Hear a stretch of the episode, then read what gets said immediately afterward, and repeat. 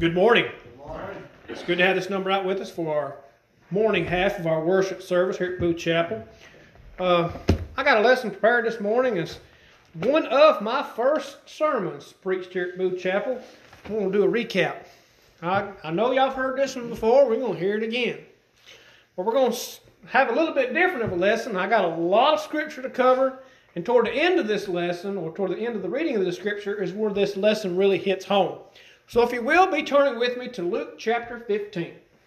Luke chapter 15. Again, this is the uh, the three parables that we're going to cover, but the second one is, of course, I uh, referenced so many times that prodigal son. But we're not going to think about that prodigal son. We're going to cover him a little bit, but we're going to really focus on the elder son. The reason why these uh, parables are being taught. Listen to Luke chapter 15. Well, previous to this, Christ had been teaching. He had been instructing folks.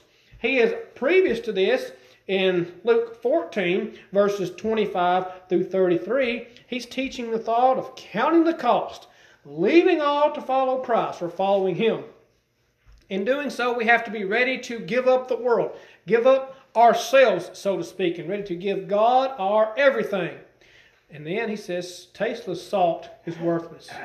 That tasteless salt that's useful for nothing, it's cast out.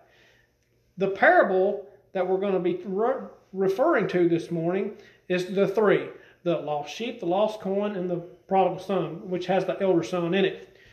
Notice in verse uh, chapter 15, verse 1, then all the tax collectors and sinners drew near to hear him after he hear these things, giving up all things to follow me, and taste the salt is worthless, and previous to this, to the other things that he has been teaching. These folks draw near to hear him, what does he do? He accepts them. He doesn't rebuke them, he doesn't send them away. He allows them to come and listen to him.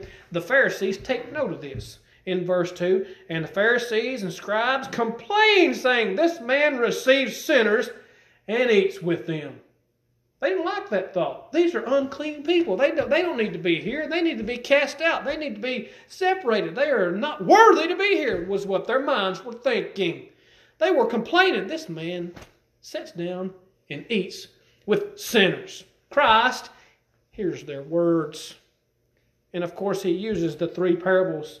He speaks to them in verse 3 and verse 4.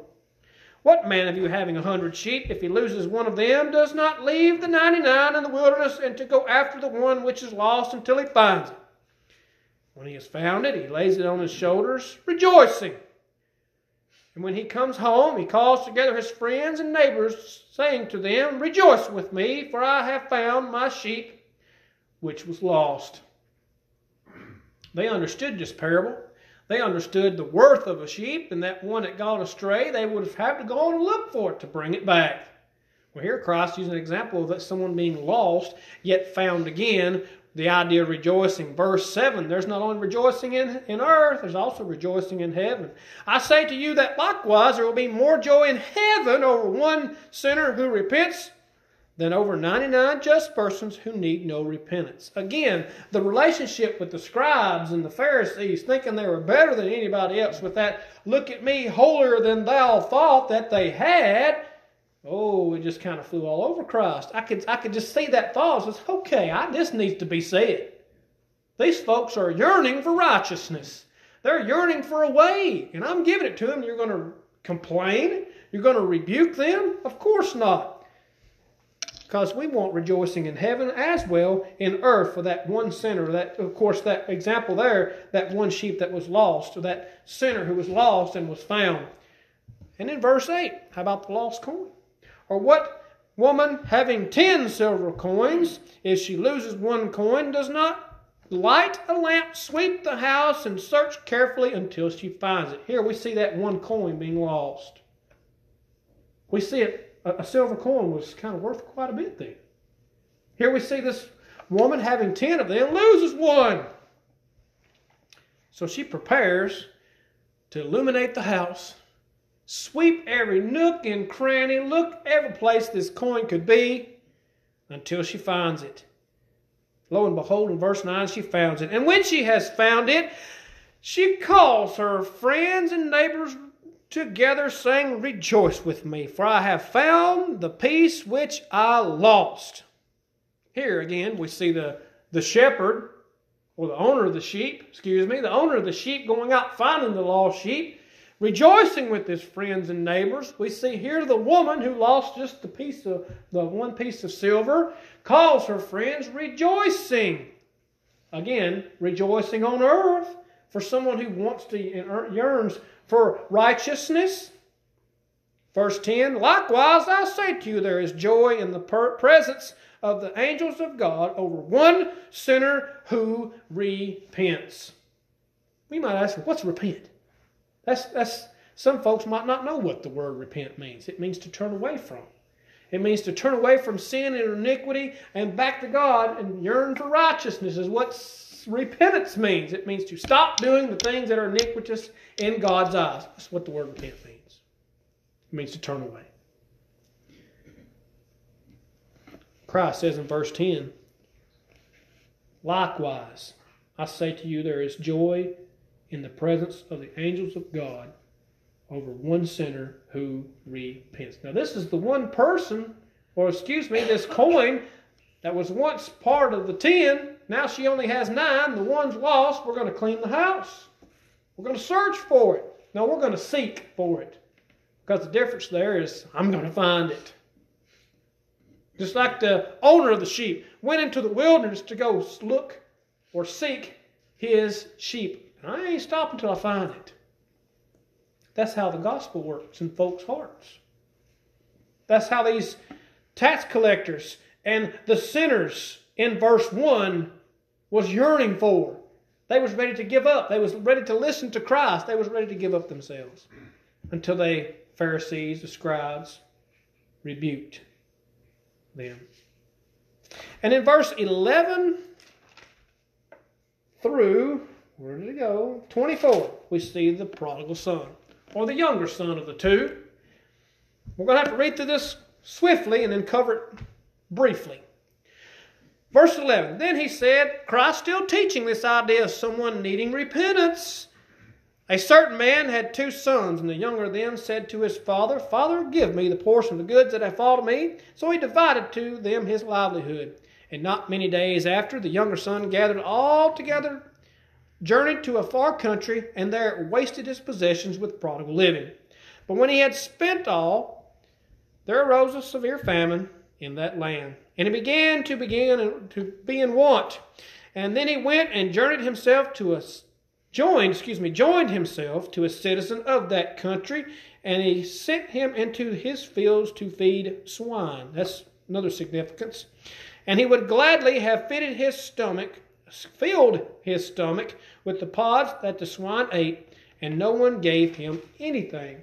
But when he came to himself, he said, How many of my father's hired servants have bread enough and to spare, and I perish with hunger? I will rise and go to my father, and will say to him, Father, I have sinned against heaven and before you, and I am no longer worthy to be called your son. Make me like one of your hired servants. Made up his mind. Verse 2 action ensued.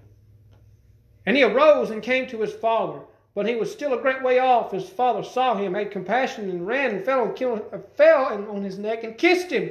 And the son said to him, Father, I have sinned against heaven and in your sight, and am no longer worthy to be called your son. But the father said to his servants, Bring out the best robe, put it on him, put a ring on his hand and sandals on his feet, and bring the fatted calf here and kill it. Let us eat and be merry. For this is my son was dead, and is alive again, and was lost and is found and they began to be merry. All right, let's stop there in verse 24 before we move into the actual meaning of, well, excuse me, the climax of this parable. So we see a, a younger son looking at the world. We see the younger son ready to depart from himself from his father. So he does so. He says, Father, give me the things that's coming to me, my inheritance. I want it now. So he took it and left and went to a far country and wasted all of his inheritance. That was promised to him in the end. He got it then and wasted it. And he had nothing, nothing at all. And he began to be in want. Basically, he needed a job. He needed a way to survive. He needed sustenance. He became hungry. There was a famine there. So he joined himself with a fellow citizen. That fellow citizen, the significance of that part is that person would have been an unclean person, would have been a Gentile. This is a Jewish man. This example of Christ is given. He would have been considered unclean at this time. Again, this citizen gave him the job to feed swine. Again, another unclean act. He wasn't supposed to be anywhere near those pigs. They would have been an unclean animal. Again, he was in a sad state, was he not? He was in a horrible situation. Then he recognized he was starving. He said he would have, in verse 16, Christ says he would have been happy to have filled his stomach with the things that the swine was eating. You ever seen what swine eat? I know, I know back on grandmother's farm, they ate slop. They ate leftovers. All this stuff just mixed together, turned your nose up, and those hogs gladly received it. And they ate it. Could you imagine jumping in there with them and eating? This is how bad shape he was. Christ uses this as an example. Take notice who he's talking to scribes, Pharisees, the chief priests, the elders. He was referring to all of them. You had an opportunity to be spiritual. You had an opportunity to be with God, but yet still you're rebuking me. You're rebuking these folks who are yearning for righteousness to hear my word. You have separated yourself from God. But these folks have been separated. They need to come back. They need a way. They need to be able to come back. So here this example is this younger son was in a horrible state to be in a state that would jump in there with those hogs or those pigs or those swine to eat what they're eating. He was rather hungry, was he not? You're right, Mark. He was starving. The spiritual relationship with this, they were starving spiritually and they were dying. Verse 17 but when he came to himself, he said, How many of my father's hired servants have bread enough alone and to spare, and I perish with hunger because I left my father? I'm starving to death because I left. I should have stayed. I should have hung around. I did not. I left. Now I'm perishing. And he makes up his mind in verse 18. This is significant and when I really focus on this lesson. I will arise and go to my father. When he came to himself, recognizing his hired, his father's hired servant was better off than he was right now, he says, Well, I'm going to go back. I will arise and go to my father, and I will say to him, Father, I have sinned against heaven and before you. And I am no longer worthy to be called your son. Make me like one of your hired servants. He says, I'm not worthy to be called your son anymore. I've, I don't deserve that right anymore. Make me like one of your servants. Just a hireling. So he makes up his mind, right? He, he, he recognizes where he needs to be. But that wasn't enough, was it? Just making up his mind wasn't enough, so he says, okay, I need to make a change. I need to come back. I need some something different. I'm on the wrong path because I'm dying here, and my father's servants are better off than I am, and they have enough to spare and have extra. Exactly. Verse 20, and he arose and came to his father. See there? Made up his mind and put it into action.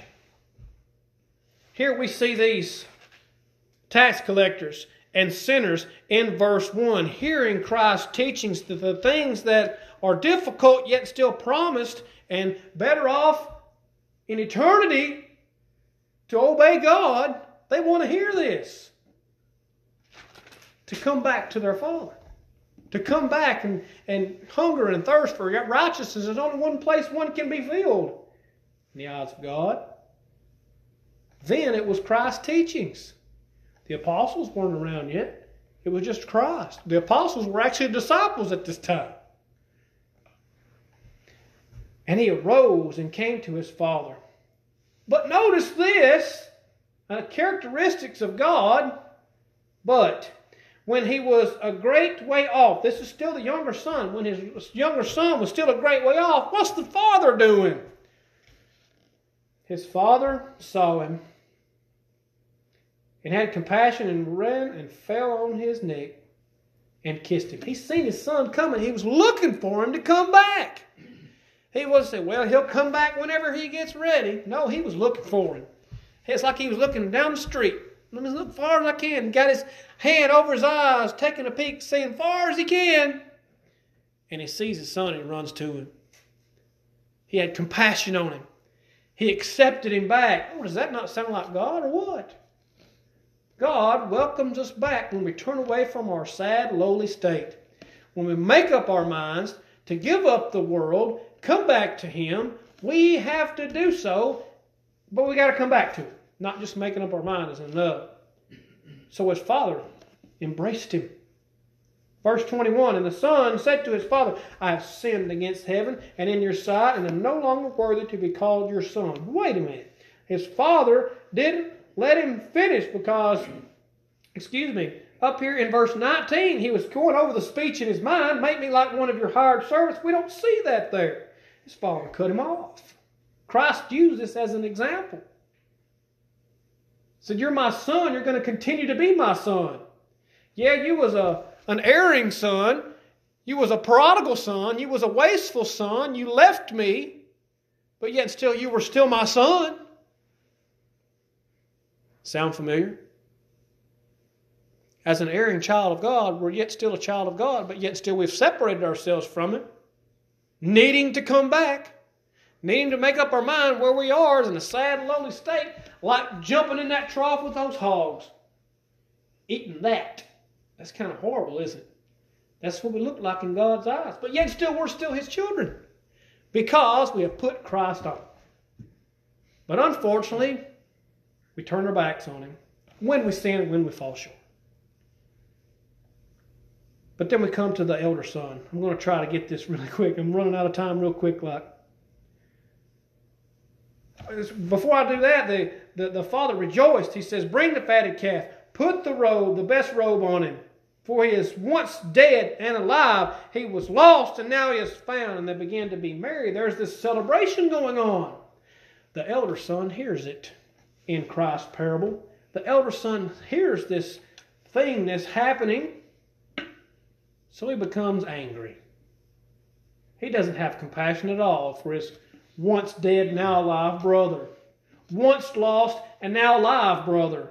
Oh, we see the attitude of the Pharisees. We see the attitude of the scribes in this parable. Christ used this specifically. He's teaching them a point, and still they don't grab it, but he's teaching them a point. When someone comes to yearn and seek for righteousness, let's help them. Let's help them achieve righteousness. Let's help them attain being a child of God. But yet, still, the older son, he says, Nope. I'm mad at you, Father. I'm mad at you. Oh, we see the outcome of the Pharisees and scribes of their negative attitude toward those who were seeking and yearning, even though they weren't Jews, even though they were sinners, even though they were publicans. Now his older son was in the field, and he came and drew near to the house and heard music and dancing. So he called one of the servants and asked what these things meant. And he said to him, Your brother has come, and because he has received him safe and sound, your father has killed the fatted calf. But he was angry and would not go in. Therefore his father came out and pleaded with him. So he answered and said to his father, Though lo, these many years I have been serving you, I never transgressed your commandment, and at any time, and yet you never gave me a young goat, I might that I might make merry with my friends. But as soon as this son of yours, uh, not my brother, but as soon as this son of yours, who has devoured your livelihood with harlots, you killed the fatted calf for him. And he said to him, Son, you are always with me, and all that I have is yours. It was right that we should make merry and be glad, for your brother was dead and is alive again, and was lost and is found. The older brother was angry that the fatted calf was killed. And the father told the older son, You've been here with me. All that I have is yours. But when he got angry, when he rebuked his, his brother, whenever he says it in verse 30, but as this son of yours, not my brother. Why does he not say my brother? Because he was not recognizing him as his brother anymore. Oops. Love had escaped him. Christ uses as an example, showing those scribes and Pharisees the attitude for the lost has got to be a good one.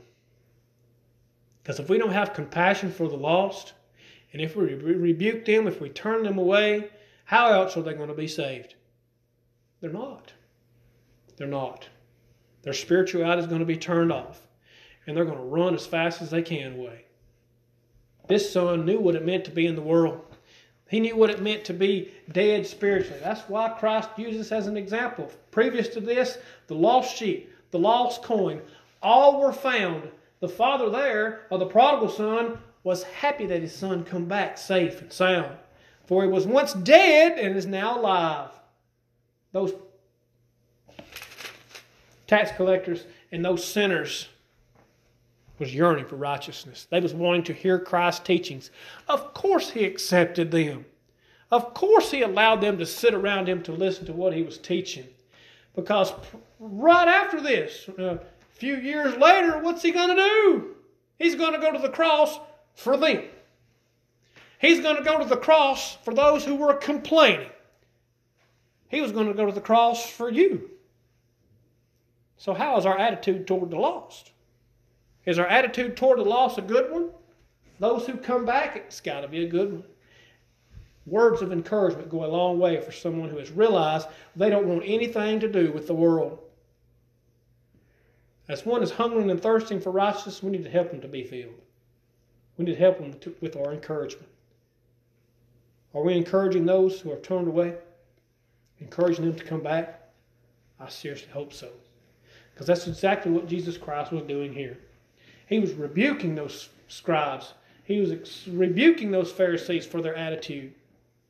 They needed to embrace those individuals, and they didn't.